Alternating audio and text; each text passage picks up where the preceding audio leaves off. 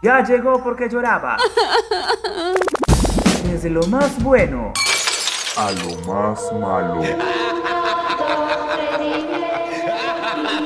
Eso es Desde mi jato.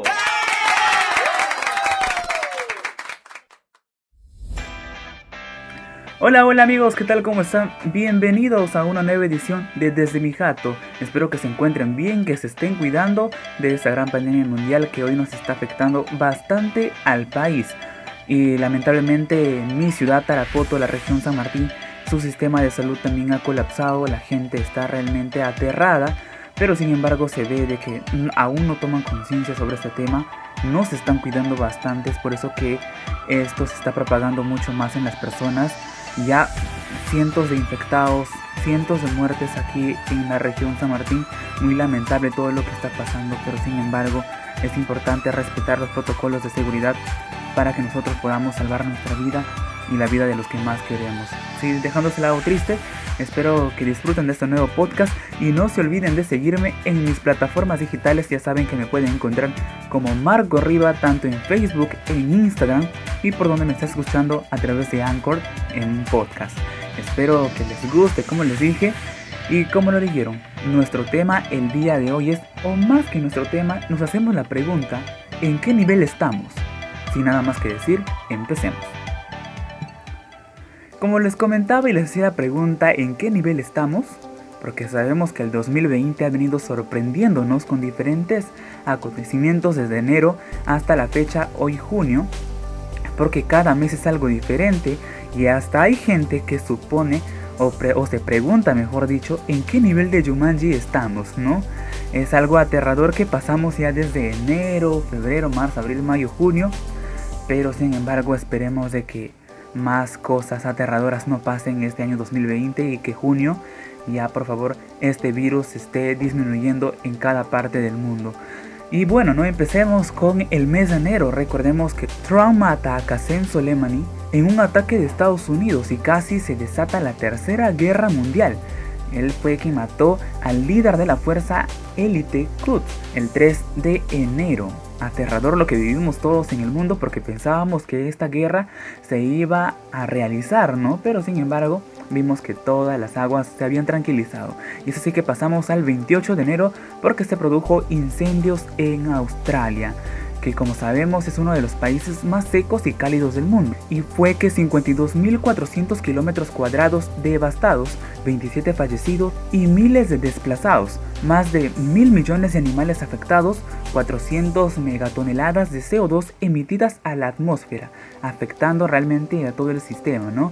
Son solo algunos datos de la catástrofe que está arrastrando el continente austral o que ha arrastrado. Y recordemos que en este mes también de enero surgió la COVID-19 en China y se vuelve pandemia mundial. Según las investigaciones apuntan que el mercado de mariscos en Wuhan, de esta ciudad china, como el lugar donde surgió el virus de la pandemia del COVID-19, ¿no? Y la gente decía que fue producto de que una persona había comido un murciélago y todo esto desató que este virus se propague más y más y hoy se convierta en una pandemia mundial. Así pasamos al mes de febrero porque también hay, hubieron incendios, ¿no? Plagas de langostas y vientos huracanados en Canarias, porque España se vio afectado y muchos lo consideraron como las siete plagas en Canarias. Los incendios en el interior de las islas de Gran Canarias, las llamas han devorado mil hectáreas en las aldeas de San Nicolás, entrando en reserva natural de Inagua, las altas temperaturas de hasta 28 grados centígrados, pero lo más extremo fue de los vientos que han agravado más la situación, ¿no? Ha hecho de que estos vientos huracanados propaguen más el incendio. Y un último castigo a los canarios fue la plaga de langostas, porque miles y miles de insectos provenientes del interior de África, donde las plagas llevan semanas arrasando desde Egipto hasta Uganda. Hay quienes creen que solamente se trata de libélulas y no de langostas.